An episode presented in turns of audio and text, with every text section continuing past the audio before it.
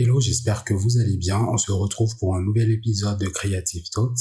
Je suis très content car j'ai reçu mon nouveau micro. Je ne sais pas si vous allez percevoir la différence, mais pour moi, ça change tout, surtout au montage. Aujourd'hui, on va aborder un sujet mode très subjectif. Je vais vous parler des 5 défilés slash collections qui pour moi peuvent être classés parmi les meilleurs dans l'histoire de la mode. Bien sûr, c'est difficile de faire un classement parce que la majorité des collections doivent être interprétées dans, dans un contexte créatif, une époque ou encore des inspirations. Parmi cette multitude de défilés qui existent depuis la nuit des temps, il y en a quand même certains qui ont attiré mon attention et j'ai bien envie de les partager avec vous. C'est parti. À la cinquième position, je placerai le défilé Céline collection prêt-à-porter printemps-été 2018. Cette collection est selon moi l'une des plus belles collections réalisées par Phoebe Philo. C'est l'ancienne directrice artistique de Céline avant Eddie Slimane. On retrouve des silhouettes qui euh, voguent sur l'élégance de la femme, des silhouettes qu'on retrouve déjà dans les précédentes collections de Phoebe. Et en fait, pour moi, ce qui faisait le charme de cette créatrice britannique à la création chez Céline, c'est euh, sans doute sa manière d'allier simplicité, poésie et sens de la narration pour raconter une histoire vivante à travers des vêtements. Et ça, c'est très très très cool. Cette collection regroupe des costumes grège kaki avec de grandes épaules, des jupes longues, des pantalons plissés sur les côtés, des trench coats à double couche, des vestes bouclées et ceinturées, des bottines des années 90 à orteils carrés, et euh, des talons à chatons des années 80. Je que ce qui me plaît vraiment dans cette collection, c'est la douceur qu'on retrouve dans toutes les silhouettes, dans tous les vêtements. On retrouve le goût prononcé du lacis mort pour Phoebe et euh, un mort qui a été définitivement enterré chez Céline depuis l'arrivée de Eddie Slimane. Eddie Slimane qui va remplacer les couleurs claires par un noir sombre, les coupes larges par des silhouettes très slim, et le mort par une ambiance rock tout droit venue de LA des années 80. Donc on a vraiment deux visions différentes de la mode, un Céline réinventé par Eddie Slimane.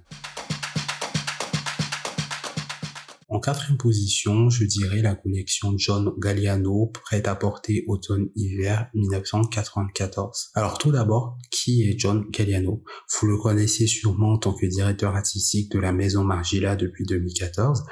Mais avant cela, il était directeur de la création chez Givenchy en 1984 avant de passer chez Dior à partir de 1996 pour designer les collections haute couture et prêt-à-porter pour la femme. Alors John Galliano, c'est pas le designer que j'affectionne particulièrement, je trouve qu'il est très problématique, c'est un peu le roi des scandales. Je me souviens en 2011, il été accusé à nombreuses reprises pour des insultes racistes et antisémites qui d'ailleurs euh, lui ont coûté la perte du soutien de la maison Christian Dior et du groupe LVMH. Mais bon, à côté de tout ce bad buzz, c'est quand même un designer très talentueux. Il a réalisé des collections plutôt intéressantes, notamment sa collection automne-hiver 1994 pour sa marque éponyme. C'est sans doute cette collection qui a fait décoller sa carrière dans l'industrie de la mode.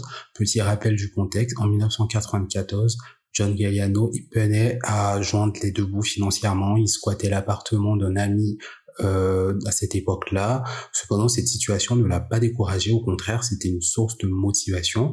Et avec le soutien de son cercle d'amis, il a réussi à présenter sa collection à Paris. Une collection de carrière aux inspirations japonaises avec beaucoup de kimonos, une technique de couture glamour qu'on retrouvait dans les années 40. Cette collection, c'était un réel succès auprès de la presse. Elle a réussi à séduire les grands noms dans l'industrie de la mode, notamment Anna Wintour, qui a cité cette collection comme étant sa collection préférée je ne me souviens plus si c'était pour le magazine Architectural Digest ou pour Vogue, mais en tout cas, c'est une collection qui a été vraiment bien accueillie troisième position, ça commence à se corser un tout petit peu. Euh, je placerai la collection Diesel prête à porter automne-hiver 2023, donc très récente. Glenn Martin, et qui est le roi de la pop culture, a encore frappé avec une collection réussie présentée à Milan lors de la Fashion Week masculine. Et avant de parler des vêtements, parlons tout d'abord de la scénographie du défi. Ce défilé a été réalisé en partenariat avec Durex, marque de préservatifs, et tout était pensé pour pousser cette activation au maximum.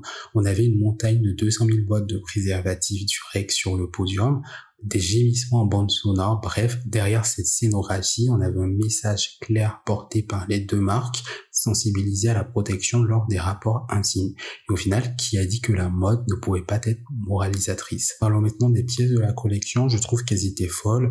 Glenn Martin fait un travail extraordinaire à la création chez Diesel, surtout quand on regarde la situation de la marque il y a quelques années avant son arrivée tout ce qu'il touche devient de l'or et il a encore prouvé avec la collection qu'il a créée pour Jean-Paul Gaultier il y a quelques années.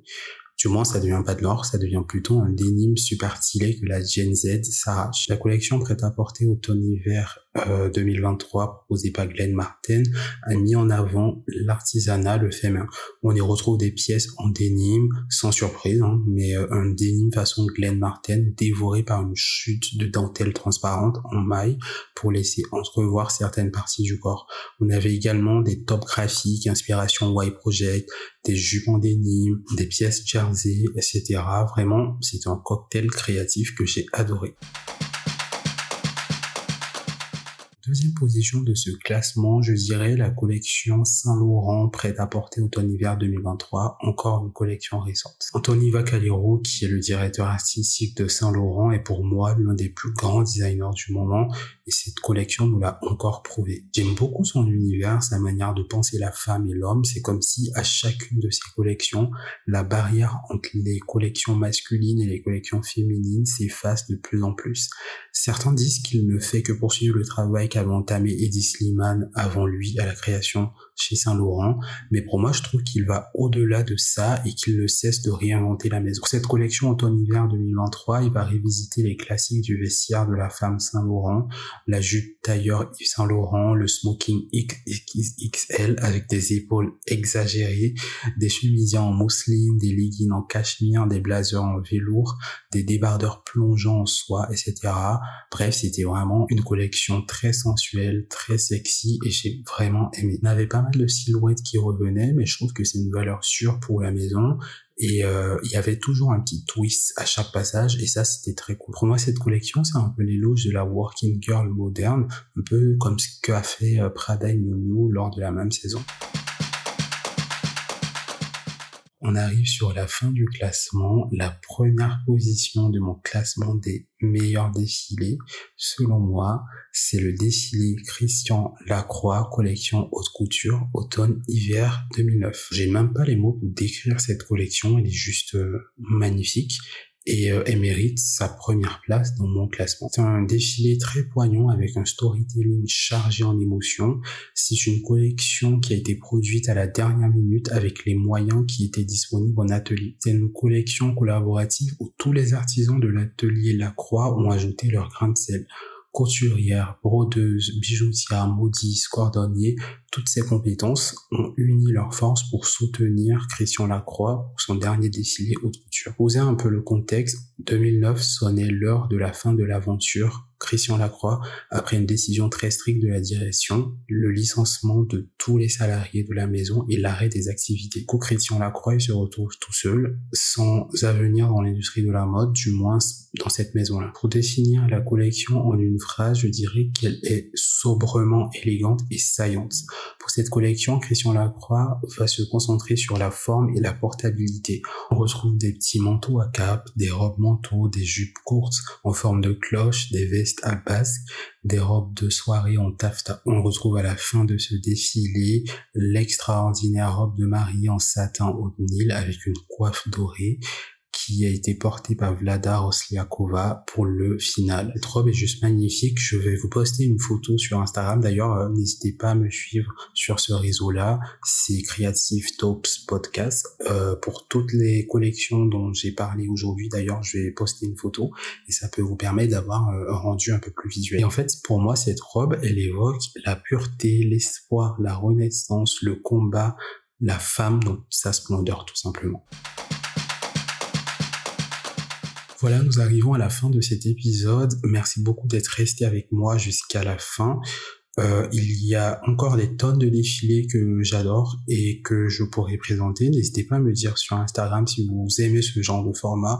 Si vous souhaitez que j'en fasse plus souvent, ça me sera avec plaisir. D'ailleurs, je peux élargir euh, ce type de format, pas forcément uniquement à la mode, mais ça peut être dans l'art, ça peut être dans le design, dans l'architecture. Donc je suis très ouvert aux propositions, n'hésitez surtout pas. Je vais également mettre un sondage à la fin de l'épisode, donc n'hésitez pas à y répondre. Sur ce, je vous souhaite une bonne soirée ou une belle journée en fonction de l'heure à laquelle vous écoutez cet épisode et je vous dis à très bientôt, prenez soin de vous.